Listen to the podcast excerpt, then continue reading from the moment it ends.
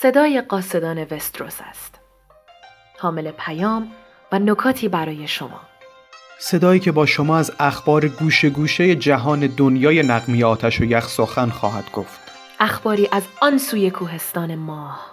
از شرق، از آن سوی دریای سبز، از دوشکالین که سخت میسوزد و زنی همراه شعله ها اوج می‌گیرد.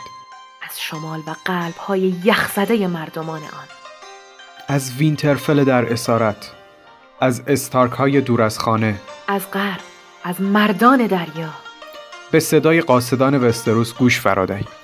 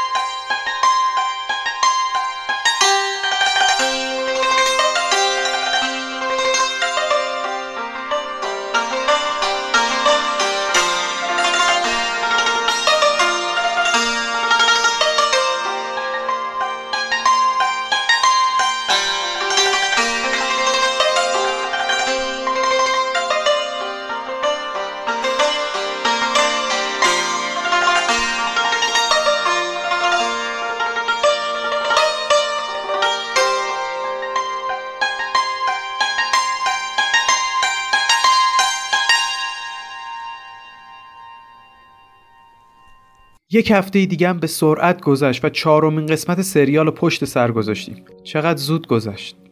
آره درست میگی. زمان هیچ وقت به صبوری مشهور نبوده. نه متاسفانه. چرا به نیمه پر لیوان نگاه نمی کنی؟ هنوز شش قسمت دیگه باقیه. راستی چه خبر؟ از این قسمت سریال راضی بودی؟ تو چی فکر می‌کنی؟ می‌تونم قسم بخورم. عمیقترین لبخند عمرت رو زدی. درست وقتی که دیدی جان اسنو سانسا رو ملاقات کرد. همینطوره. دیدن دوز و این خونواده در هم شکسته خیلی خوشایند بود. البته فکر می‌کنم لبخندت فقط تا زمان کشته شدن اوشا ادامه داشت. وقتی رمزی اونو کشت دیگه لبخند نمی‌زدی درسته؟ نه. دوباره لبخند می‌زنی. بهت اینو قول میدم. می‌دونم. زمان زیادی تا تحقق این جمله نمونده. The North Remembers. میگم موافقی بررسی نکات رو به اتفاق هم شروع کنیم. مطمئنم شنوندگانمون منتظرن. با کمال میل. دوباره دره پس از فصل پنجم به تیتراژ ابتدایی سریال اضافه شد. البته تیتراژ ابتدایی خیلی هم دقیق نیستا. و گاهی مناطقی رو نشون میده که توی اون قسمت خاص سریال بهش پرداخته نمیشه. و یا حتی برعکس. مثلا توی این قسمت تیتراژ پایک رو نشون نداد. اما ما تیان و اوشا رو می‌بینیم که توی پایکن. همونطور که تو این قسمت دیده میشه ایری محل حوادث نیست بلکه محل اتفاقات رینستون همون جایگاه خاندان رویس هست. تیم تولید در این خصوص توضیح دادن که برای ایجاد تنوع بیشتر در نمایش نقش و وسعت منطقه و همچنین توجیه هزینه ها تصمیم گرفتن به جای اینکه به نشون دادن یک منطقه قناعت کنن سایر نقاط هم در سریال به نمایش در بیارن. در واقع منظور اینه که توجیه اقتصادی نداشتن که با صرف هزینه سنگینی مجددا ایری رو به تصویر بکشن. به همین دلیل جایی به اسم رینستون رو خلق کردن تا هم از هزینه ها کم کنن و هم وسعت وستروس را بیشتر از چندتا قلعه شناخته شده به نمایش بذارن. دیوید بنیوف در اینساید اپیزودز اشاره می‌کنه که در گذشته جان اسنو و سانسا استارک هرگز به طور مستقیم بر روی صفحه نمایش به همراه هم حضور پیدا نکردن. آره حتی در اولین اپیزود سریال یعنی زمستان در راه است جان اسنو در پشت سر کودکان استارک در کنار تیان گریجوی برای استقبال از پادشاه رابرت وایساده چرا که اون یه حرومزاده است. همچنین در طول جشن اونها با همدیگه هیچ برخوردی نداشتن. سانسا به جان میگه آرزو نمی‌کنی به همون روزی که وینترفل رو ترک کردیم برگردیم؟ در واقع جان اسنو و سانسا استارک هر دو در یک روز وینترفل رو ترک کردن. جان اسنو به همراه عموش بنجن استارک به سمت شمال و پدرش و سانسا در جاده پادشاهی به سمت جنوب رفتن اینو می‌دونستی که تنها زمانی که سانسا در کتاب به جان اسنو فکر می‌کنه در جلد چهارم کتابه؟ آره زمانی که اون در دره به کمک لیتل فینگر مخفی شده متوجه میشه که پسر حرامزاده ادارد استارک به تازگی به منصب lord commander فرمانده شب نائل شده. اون بعدش متوجه میشه که بعد از ترک وینترفل اصلا بهش حتی فکرم نکرده. مطمئنم اگه همین خبرم بهش نمی‌رسید ممکن بود تا آخر داستان هم به فکر جان نیفته. به این خاطر سرزنشش می‌کنی؟ چرا که نه؟ سانسا بدبختی های زیادی رو متحمل شد. اخبار شوم سقوط وینترفل و سلاخی شدن برادر و مادرش از یه طرف و تهدید و تنبیه هایی که از طرف جافری بهش وارد می‌کرد از طرف دیگه. دیگه وقت و مجالی برای فکر کردن به جان براش باقی نمیذاشت. خب پس از کجا وقت برای فکر کردن به شوالیه های خوش قیافه بارانداز و گرگ کشته شدهش پیدا می‌کرد؟ من یه دختر بچه رو برای دل مشغولی های اینجوری سرزنش نمی‌کنم. به هر حال سانسا و جان هرگز همدیگر رو در آخرین رمان ملاقات نمی‌کنن. داستان جانستون در مجموعه تلویزیونی از رمان پیشی گرفته. در مجموعه کتاب داستان جانستو بعد از برخورد ضربات چاقو و کشته شدنش به پایان می‌رسه. داستان سانسا هم از فصل گذشته سریال به طور کامل از خط داستانی رمان فاصله گرفته. در کتاب سانتا در دره باقی میمونه و هرگز هیچ کدوم از بولتونا رو نمی‌بینه. البته کاملا ممکنه که در رمان‌های آینده اون جان رو دوباره ملاقات کنه و همین واکنشا رو نشون بده. هرچند که احتمالا جزئیات اون صحنه بسیار متفاوت خواهد بود. در این اپیزود سانسا به جانستون میگه که من با تو بسیار بدرفتاری کردم. به نظر می‌رسه این خط داستانی از اون که در کتاب توصیف شده اقراق‌آمیزتر نشون داده شده. اما خب مادر سانسا کتلین ستارک جانسنو رو تا حدودی نادیده می‌گرفت. هرچه که رفتارش با اون مثل یک مادر ناتنی خبیس نبود اما حضور جان در وینترفل اختلافاتی بین ادارد و همسرش کتلین که جان رو به چشم یادآوری دائمی از خیانت همسرش می‌دید به وجود می آورد. اون رفتار سردی با جان رو در پیش گرفته بود تا به این جان این حس رو بفهمونه که حضورش برای اون ناخوشاینده. جان سنو از لحاظ ظاهر بیشتر از تمامی فرزندان واقعی ادارد سارک به اون شبیه بود و این موضوع بیش از پیش رابطه اون و کتلین رو تیره و تار می کرد. اما خب طوری رفتار می کرد که اون جدا از سایر بچه ها و موجودی ترد شده نشون داده بشه. از این برم سانسا سعی می‌کرد به جان اهمیت نده و اون رو نادیده بگیره. با این حال تو اولین فصلهای کتاب در بخش آریا جان یادش میاد که سانسا در خطاب کردنش همیشه دقت می‌کرد که از عبارت برادر ناتنی به جای حرامزاده استفاده کنه که اون اصطلاح دقیق تر و تا حدودی تحقیرآمیزتره. به خاطر همین میشه گفت کتلین و سانسا تاکنون با جان بدرفتاری نکردن فقط ازش اجتناب می‌کردن. به نظر می‌رسه تورموند کاملا توسط بریان از تارث تحت تاثیر قرار گرفته. در بین اقوام وحشی زنان جنگجوی بسیاری مثل ایگرید، کارسی و غیره وجود دارند. ولی مردان در جنوب دیوار اغلب فکر می‌کنن که کاری چون نبرد و شوالیهگری برای یه زن کار مسخره ایه شاید به همین دلیل برای تورموند جالب باشه که یک شوالیه زن رو در این سوی دیوار می‌تونه ببینه. راستش رو بخوای به طور کلی تیم سازنده Game of Thrones استعداد عجیب و بالایی برای خلق سلایق عجیب برای کاراکتراش داره.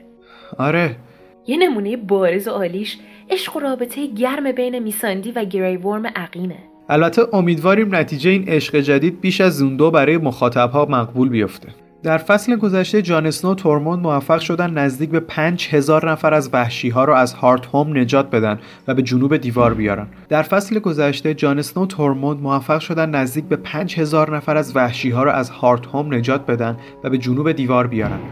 تورموند تایید کرد که در بین این 5000 نفر 2000 نفر قدرت و توانایی مبارزه رو دارن و بقیهشون کودک و سالمند هستن. و نزدیک به 100 هزار نفری که نتونستن نجات بدن؟ خب اونا تبدیل به ارتشی برای پادشاه شب شدن. اوه برعکس انسانهای زنده فرقی نمی‌کنه جنازه یک کودک توسط آدرها زنده بشه یا یه پیرزن. تمامی این صد هزار نفر مرگبار خواهند بود. قطعا همینطوره. در ادامه سانسا به نقل از رمزی میگه که نیروهای بولتون که در وینترفل حضور دارن نزدیک به 5000 مرد می‌باشن. اما میشه گفت که این تعداد فقط نیروهای بولتون و بدون در نظر گرفتن نیروهای آمبر و کاراستارکا در وینترفله. چرا که اون در پایان فصل پنجم از اونجا فرار کرده. در رمان اوشا و ریکون استارک هنوز برنگشتند و همچنین بعید نیست که اون توسط رمزی بولتون به قتل برسه و یا ریکان به دست رمزی اسیر بشه. در اپیزود قبلی براتون از مکان فعلی ریکان توضیحاتی دادیم. جورج آر آر مارتین در فصل اول زمانی که آشا در سریال حضور پیدا کرد گفت که شخصیت آشا در کتاب با شخصیت آشا در سریال بسیار متفاوته. در کتاب اون بسیار مسنتره و ظاهر متفاوتی داره. یه ناهمخوانی آزاردهنده دیگه بین کتاب و سریال. نه مارتین گفته که از بازی آشای مجموعه تلویزیونی با بازی ناتالیا تنا بسیار لذت برده و اونو به آشای کتاب ترجیح میده. شاید بشه گفت تنها اختراعی که توسط مجموعه تلویزیونی انجام شده و باعث رضایت همگان شده هم همین شخصیته. مطمئنم که تنها تغییر خوشایند سریال این نیست. موارد زیادی به نفع سریال وجود داره. مثلا سرسی سریال هم با سرسی کتاب کاملا متفاوته و کسی نمی‌تونه بگه که سرسی سریال دلنشین تر و خوشایندتر از نسخه کتابش نیست. در ادامه توجهتون رو به این نکته جلب می‌کنم که داستان تیان کاملا با اونچه در کتاب به نمایش گذاشته متفاوته و گویا داستانش به طور کامل منحرف شده. در کتاب پنجم تیان موفق میشه که به همراه جین پول همون آریا استارک تقلبی از وینترفل فرار کنه. ولی توسط نیروهای استنیس که در حال حرکت به سمت وینترفل هستن دستگیر میشه. تیان حالا زندانی استانیس براتیونه که قصد داره اونو برای تسکین لردای شمالی که خواستار مرگ تیان به خاطر قتل برن و ریکان هستند اعدام کنه. استنیس می‌خواد تیانو به سبب اینکه ممکنه اطلاعات مفیدی در مورد روس بولتون و رمزی داشته باشه برای مدتی زنده نگه داره بعد از اینکه تلاش آشا برای آزادی اون با فدیه با شکست روبرو میشه اون استنیس وادار می‌کنه که تیانو اونطور که ادارد استارک اعدام می‌کرد و با گردن زدن وی مقابل یک درخت قلب اعدام کنه حتما این عمل در تلاش برای رهایی از درد و رنج سوختن در آتش به عنوان قربانی رولور انجام شده. بخش دوم بارانداز پادشاه و نبردی برای بقا. غریبه یک جنبه از دین هفته و یک استثنا در میان سایر جنبه ها غریبه نماینده و نشانه مرگه؟ همینطوره. پرستش کنندگان به همین علت به ندرت چیزی از غریبه طلب می‌کنن. اما افراد مطرود گاهی کمک این خدا رو جویا میشن. چطور میشه از نشان مرگ چیزی رو درخواست کرد؟ شاید مرگ یه دشمن یا طلب رحمت عمر بیشتر برای یک عزیز بیمار. نکته بعدی در این سریال اینه که یکی از اصلی ترین کتابای مقدس در مذهب هفت ستاره هفت پره که مثل انجیل به چند بخش تقسیم شده. مثلا یکی از اونا کتاب دوشیزه هست. به نظر می‌رسه که هر کدوم از هفت جنبه کتاب مخصوص خودشونو دارن. وقتی مارجری تایرل از هایسپارو نقل می‌کنه که این بخش از دعایی که در کتاب غریبه هست میشه اینطور برداشت کرد که هفت نیز دارای کتابای مختلفیه. گفتگوی تازه جیمی لنیستر در صحنه شورای کوچیک تا حدود گیج کننده هست. چون بزرگترین ارتش وستروس متعلق به خاندان تایرله و خاندان لنیستر در شرایط عادی دومین ارتش داره و در حال حاضر میشه فرض کرد که حدود نیمی از ارتش لنیسترها در نبرد با راب استارک و قوای استنیس در طول داستان از بین رفتن. خب این در حالیه که نیروهای تایرل ها جنگ و درگیری های به نسبت کمتری داشتن. دقیقا. و علاوه بر این تایوین لنیستر در فصل چهارم توضیح میده که لنیسترها ورشکست شدن و دیگه نمی‌تونن به راحتی ارتش مزدور استخدام کنن. جیمی در این قسمت میگه شما دومین ارتش وستروس رو در اختیار دارید. ولی با توجه به حرکت wide shot دوربین بعد از اون معلوم نیست که خطاب صحبت جیمی با عموی خودش کوین هست که در حال حاضر فرمانده نیروهای لنیستر هست یا اولنا تایرل. جیمی در ادامه توضیح میده که ارتش تایرل خواهد آمد و سپت اعظم و محاصره خواهد کرد. در حالی که ارتش کوین در یک گوشه شهر میستد و جلوی اونا رو نمی‌گیره. با در نظر گرفتن این بخش میشه گفت که منظور از دومین ارتش بزرگ وستروس ارتش کوین لنیستر باشه. توی رمان گفته میشه که سرسی بعد از اون پیاده روی شرمساری به دستور اموش کوان تحت حفاظت قرار می‌گیره و در یک اتاق نگهداری میشه که اتاق خودشه.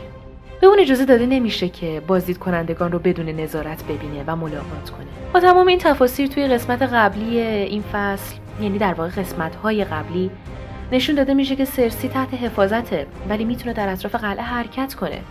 و حتی تا ساحل کنار قلعه هم برای پیشواز دخترش میره. در کتاب منتشر شده از گذشته هایسپارو تا حالا چیزی گفته نشده. و معلوم نیست که اگه داستانش در کتاب ادامه پیدا کنه آیا از گذشتش هم چیزی خواهد گفت یا نه؟ ولی تا حالا میشه گفت که این یکی از اختیارات سریاله و باید منتظر موند و دید در کتاب آینده چه رخ میده. راستش یکی از امیدواریام اینه که هایسپارو و گذشتش از اون دست ابداعات خوب و خوشگل سریال باشه که من طرف دارشم فکر کنم حالا نوبت منه که نکاتی که آماده کردم و برای شنوندگانمون بگم. حتما. من سراپا گوشم. بخش سوم میرین و بازگشت دوباره بردهداران تیریان تو این قسمت ذکر می‌کنه که یک مرد باهوش یک بار به اون گفته که ما با دشمنانمون صلح می‌کنیم نه با دوستانمون. در واقع این نقل قول متعلق به لیتل فینگره. در واقع این تیریان نبود که این جمله رو از زبان لیتل فینگر شنید. باید شعار لنیسترا رو تغییر بدم به اینکه یه لنیستر هیچ وقت منبعش رو لو نمیده. در فصل اول سریال در قسمت هفتم با عنوان تو می‌بری یا تو میمیری لیتل فینگر این جمله رو با این مضمون به ادار استارک میگه. که بهتره به جای اینکه به صورت آشکار اعلام کنه که جافری یک حرومزاده است با لنیسترها صلح کنه. در مجموعه تلویزیونی اون هرگز این جملات رو به تریان نمیگه. این قسمت بار دیگه به این اشاره می‌کنه که ارز مورد استفاده در خلیج بردهداران در واقع طلای افتخاره. در فصل پنجم اپیزود هدیه در واقع یزان زوکاگاز در یک حراج برده تریون رو به ارزش یک سکه طلای افتخار خریداری کرد. و در این قسمت اون دوباره این قصه رو بازگو می‌کنه. همچنین تو همون قسمت سریال در یک حراج اون برای جورا مورمند که یک شوالیه خوب آموزش دیده بود به عنوان یک گلادیاتور که قیمتش از 15 سکه شروع می‌شد 20 سکه داد و اون رو خریداری کرد. البته این در حالیه که توی کتاب برای یک جفت برده که بخوان در گودال مبارزه به عنوان یک گروه نمایش حضور داشته باشن بیش از 5000 طلای افتخار پرداخت میشه. و این پیشنهاد پایین برای خرید جورا در سریال به عنوان یک گلادیاتور تا حدودی اهانت آمیزه در بلوره فصل پنجم سریال در بخش تاریخ و افسانه ها توی یه اپیزود انیمیشنی به اسم جنگ چاله میرین این تناقض تا حدودی برطرف میشه. تو این اپیزود می‌بینیم که یک گلادیاتور برده برای حضور در چاله مبارزات به قیمت بیش از سی هزار طلای افتخار فروخته میشه. که خب این تا حدودی به ارزش نسبی طلای افتخار در کتاب اشاره درستی داره. دیوید بنیوف و وایس هر دوشون در قسمت Gift ارزش این پول گلادیاتورها رو تا حد امکان کم نشون دادن. این در حالیه که دیو هیل نویسنده مجموعه تاریخ و افسانه ها درک دقیقی از ارزش نسبی طلای افتخار در کتاب داره. گویا نویسندگان اصلی سریال بنیوف و وایس قادر به درک درست این موضوع نیستن همچنین توی این قسمت نشون داده میشه که دوتراکی ها به پول اعتقادی ندارن و خب این تا حدودی هم درسته. دوتراکی ها از هیچ یک از شکلهای ارز استفاده نمی‌کنن. اونها اشیای گرانبها رو طی غارتهاشون جمع آوری می‌کنن و سپس با اونها به داد و ستد با چیزهایی مثل سلاحهای جدید زره یا اسب می‌پردازن بنابراین وقتی ذکر شده که یونکایی ها حاضرن در عوض دنریس ده هزار اسب دوتراکی ها بدن نشون از اینه که اونها به طلای افتخار اهمیتی نمیدن. راست دالمو آراز دوباره در این اپیزود به مجموعه تلویزیونی سریال برگشت. در فصل سوم اپیزود هفت که اسمش خرس و دوشیزه بود به عنوان نماینده سیاسی یونکایی با دنریس ملاقات کرد. اون همچنین به طور خلاصه برخورد خودش رو در همین قسمت هم شرح میده. توی اون قسمت اون به دنریس پیشنهاد میده که تعدادی کشتی در اختیارش می‌ذاره که اون و لشکریانش خلیج و بردهداری رو ترک کنن و به وستروس برن. البته خب دنریس نمیپذیره و قصد می‌کنه که تمامی اربابان بردهدار رو در خلیج بردهداری سرنگون کنه. تصمیمی که باعث شد دنریس و انقلابش تو خلیج بردهداران فرو بره. حالا کی می‌دونه دنریس کی می‌تونه دل از کسانی که مادر خطابش می‌کنن بکنه و به وستروس بره؟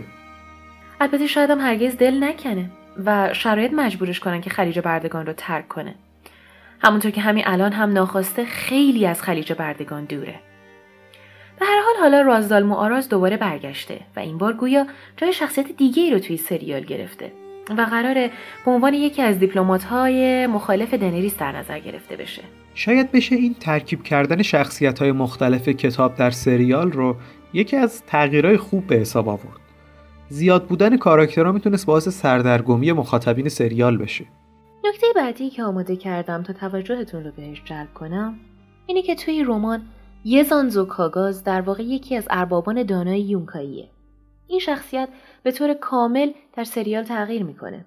در کتاب اون یه شخص چاقه و یکی از قدرتمندترین اربابان بردهداری. ولی در فصل پنجم اون جورا و تیرین رو در یک حراج در حومه شهر میرین خریداری می‌کنه که اینطور معنا و تعبیر میشه که اون یکی از اربابان بزرگ میرینه نه یه یونکایی. از سوی دیگه این احتمال هم رد نمیشه که اون یه یونکایی باشه. چرا که می‌بینیم در اون زمان با باز شدن دوباره گدال مبارزات می‌تونیم این انتظار رو داشته باشیم که تمام اربابان بردهدار برای کسب پول به میرین میان. توی این اپیزود یزان به عنوان یکی از اربابان خوب آستاپور از طرف تیرین معرفی میشه. حالا این سوال مطرح میشه که یزان آیا واقعا یک آستاپوریه یا اینکه یک ارباب بردهداری که بین سه شهر در حال حرکت و اکنون به عنوان نماینده آستاپور در مذاکرات حضور داره؟ کشتی بزرگی که سه سفیر اتحاد بردهداران رو به میرین میاره در این اپیزود بادبانی با نماد هارپی آستاپور رو بر روی خودش نشون میده. هارپی موجودیه با بالاتنه زن بالهای خفاش به جای دست پاهای اغرب و دم اغرب که در چنگالهاش زنجیری و با دستبندی باز در دو طرفش نگه داشته. بله. طراحی خاص برای اولین بار در فصل سوم به نمایش گذاشته شد در رمان هر شهر در خلیج بردهداری برای خودش از یک نماد هارپی استفاده می‌کنه نماد اصلی امپراتوری گیسکاری یک هارپی بود که در چنگال خودش یک صاعقه نگه داشته بود سه شهر خلیج بردهداری یعنی آستاپور، یونکای و میرین در واقع بازمانده این امپراتوری هم. به همین خاطر از هارپی ها برای نشون دادن نزدیکی خودشون به گیسکاری ها استفاده می‌کنن پس چطوره که با هم اشتباه گرفته نمیشن؟ خب چون کمی با هم متفاوتن. نماد آستاپور یک هارپیه که دارای بالهای بازه که در دو سویش زنجیرها رو نگه داشته. نماد یونکایی ها یک هارپیه که در یک دست خودش شلاق گرفته و در دست دیگه خودش یک زنجیر. نماد میرین هم یک هارپیه که هیچی در دست خودش نداره. از بین این نمادها تنها هارپی آستاپوره که به صورت دقیق بر روی بادبانهای مجموعه تلویزیونی ظاهر شده. هرچند مطمئن نیستیم که آیا در مجموعه تلویزیونی به تفاوت نمادهای هر شهر اشاره خواهد شد یا نه. و همچنین آیا این طرح متعلق به شهر آستاپوره یا به شهر دیگه ای تعلق داره؟ البته با توجه به حضور یزان به عنوان یک نماینده اربابان بردهدار آستاپور می‌تونیم این رو در نظر داشته باشیم که این نماد در جایگاه درستی ازش استفاده شده.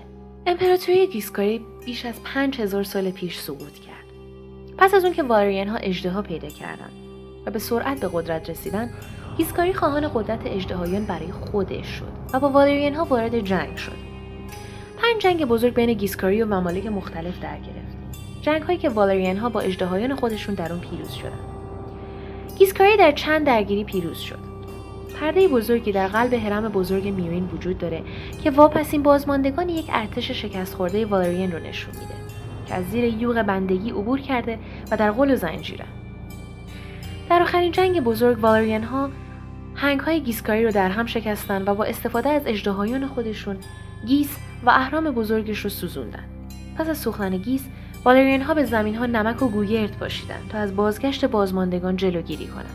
والریان ها همون کسایی که خاندان تارگرین نژادشون به اونها برمیگرده. کاملا درسته. تارگرین ها جزوی از والرین ها بودن. در ادامه با تخریب گیس امپراتوری گیسکاری نیز سقوط کرد. و بیشتر خط خونی اصیل گیسکاری از بین رفت. البته جمعیت بازمونده امپراتوری هم هر اونچه که توان داشتن از خرابه ها دوباره ساختن. ولی در این بین مستعمرات دورافتاده خلیج بردهداران یعنی آستاپور یونکای و میرین خوب خوش درخشیدن. این شهرها خودشونو به عنوان قطب جهانی تجارت برده معرفی کردن و بسیار ثروتمند شدن.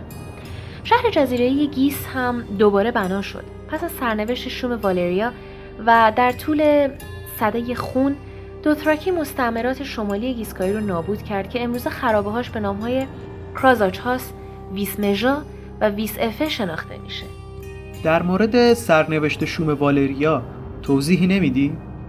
سرنوشت شوم والریا سلسله اتفاقات آتشفشانی بوده که به ناگاه تو والریا اتفاق میافته و این امپراتوری رو با تمام اجدهایان و دستاورداش نابود می‌کنه فقط تارگرین ها و سه اجدهای مخوفشون که والریا رو به قصد درگنستان در شرق وستروس ترک کرده بودن از این فاجعه نجات پیدا کردن. در ادامه نکات این قسمت باید اضافه کنم که با توجه به اینکه می‌دونیم رازدال نماینده یونکایی هاست و یزان نماینده آستاپور اما هویت نماینده سوم که دارای دیالوگ هم هست به طور مستقیم بیان نشده. با توجه به اینکه واریس در اپیزود گذشته فهمی کسانی که پسران هارپی رو رهبری می‌کردن در واقع یونکای آستاپور و ولانتیس می باشن به سادگی می‌تونیم بفهمیم که اون نماینده ولانتیسه. علاوه بر این با کمی دقت به لباسهاش می‌تونیم سبک خاص لباس پوشیدن ولانتیسی ها رو که برای اولین بار در فصل پنجم سریال دیده بودیم در این شخصیت هم ببینیم. قابل ذکر در دنیای سریال برای مردم شهر ولانتیس لباس و پوشش مخصوصی طراحی نشده. در حین ساخت فصل پنجم سریال صحنه از ولانتیس وجود داشت که فقط در یک اپیزود بود. و همونها هم در دقایق پایانی فیلم فیلم برداری شده بود. در واقع توی اون هنگام هم زمان کافی وجود نداشت و بودجه هم باقی نمونده بود که بتونن دکور و لباس های جدید بسازن. و سازندگان هم ترجیح داده بودند که بودجه رو صرف طراحی و دکور و لباس شهرهای مهمتری که نقشه مهمتری در سریال ایفا می‌کردن بکنن. اما همونطور که یک ضرب المثل معروف میگه نیاز مادر اختراعه. سازندگان هم تصمیم گرفتن تا با ایجاد تغییراتی در همون دکور و لباسهایی که از قبل برای شهرهای دیگه ساخته بودن برای همون سکانس های معدود ولانتیس هم لباس و دکور متفاوت و مخصوص ایجاد کنن. در صنعت سینما به این عمل کیت بشینگ میگن. درست میگی. در پشت صحنه های بلوره فصل پنجم میشل کلپتون طراح لباس سریال روند این کار رو توضیح میده. و کامل بیان می‌کنه که به تلاش و پشتکار تیمش که تونستن با محدودیت ها و منابع کمی که داشتن این لباس ها و دکور رو بازسازی و آماده کنن افتخار می‌کنه.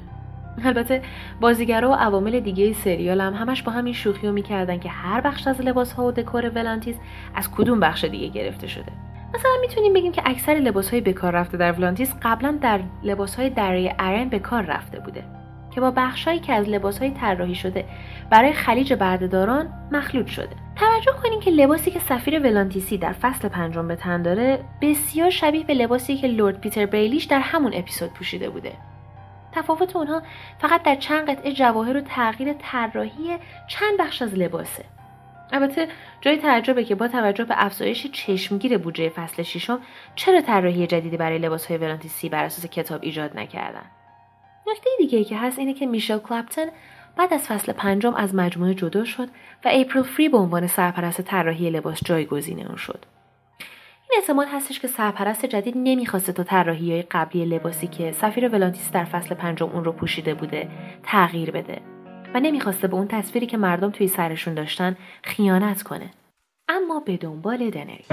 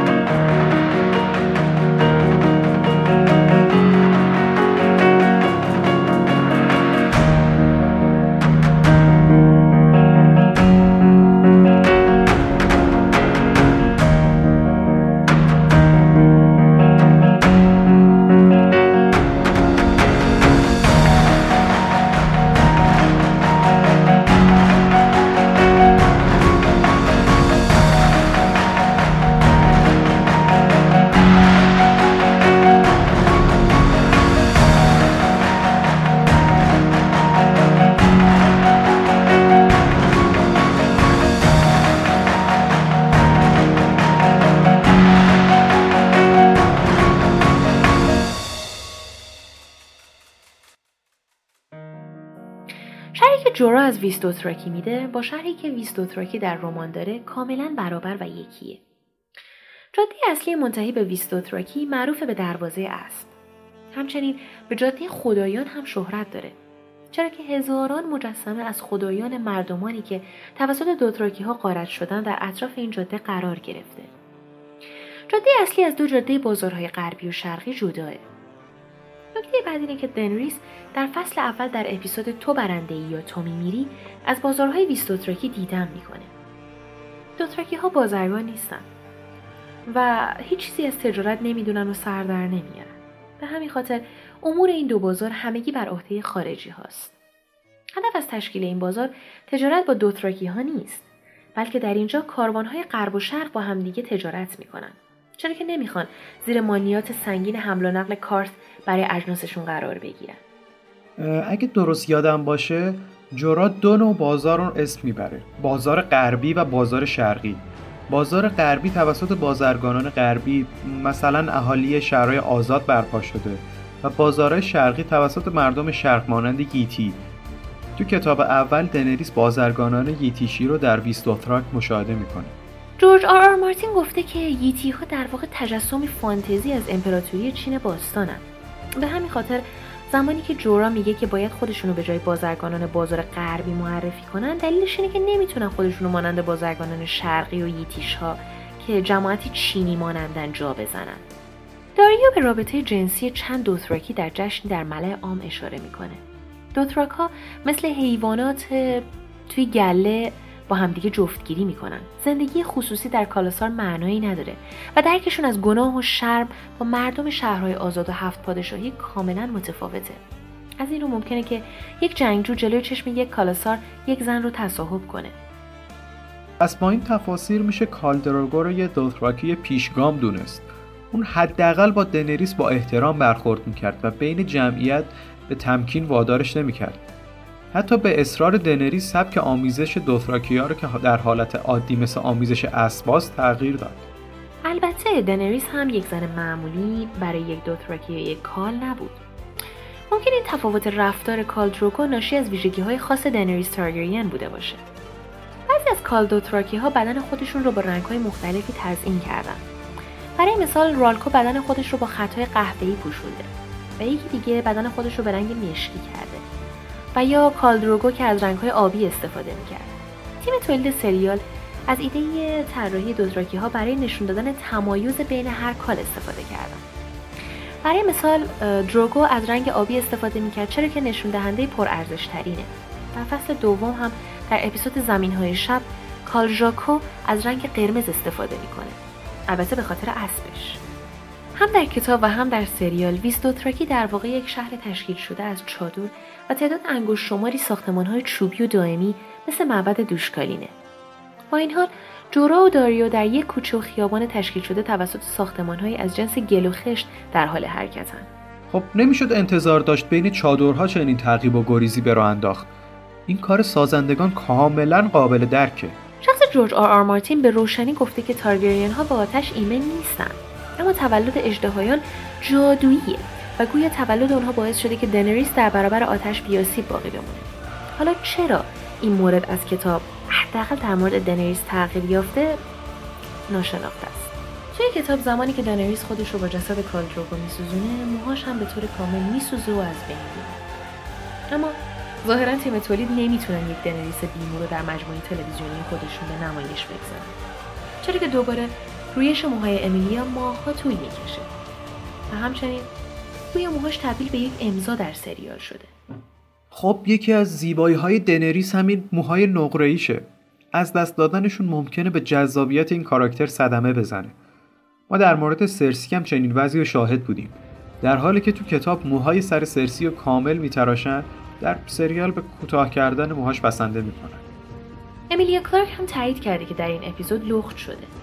و اون این کار رو بعد از اپیزود سوم دیگه تکرار نکرده یاد قسمتی از یه نامه منصوب به چارلی چاپلین افتادم که البته بعید نیست جعلی باشه. با این حال فراغ از صحت منبعش دوست دارم با شما در میون بذارمش. جایی که خطاب به دخترش میگه که هنرمند می‌تونه برهنه روی صحنه حاضر بشه ولی در جامعه هنر پوشیده تر از هر زمانی در زندگیش باشه. نقل قول قشنگی بود. خب اینجا نکات من هم به پایان می‌رسه. امیدوارم شنونده های پادکست دستروس از این قسمت هم رضایت داشته باشن و کم و هاش رو به پای زمان کوتاهی که در اختیار داریم بذارن. تا هفته و پادکست بعدی بدرود.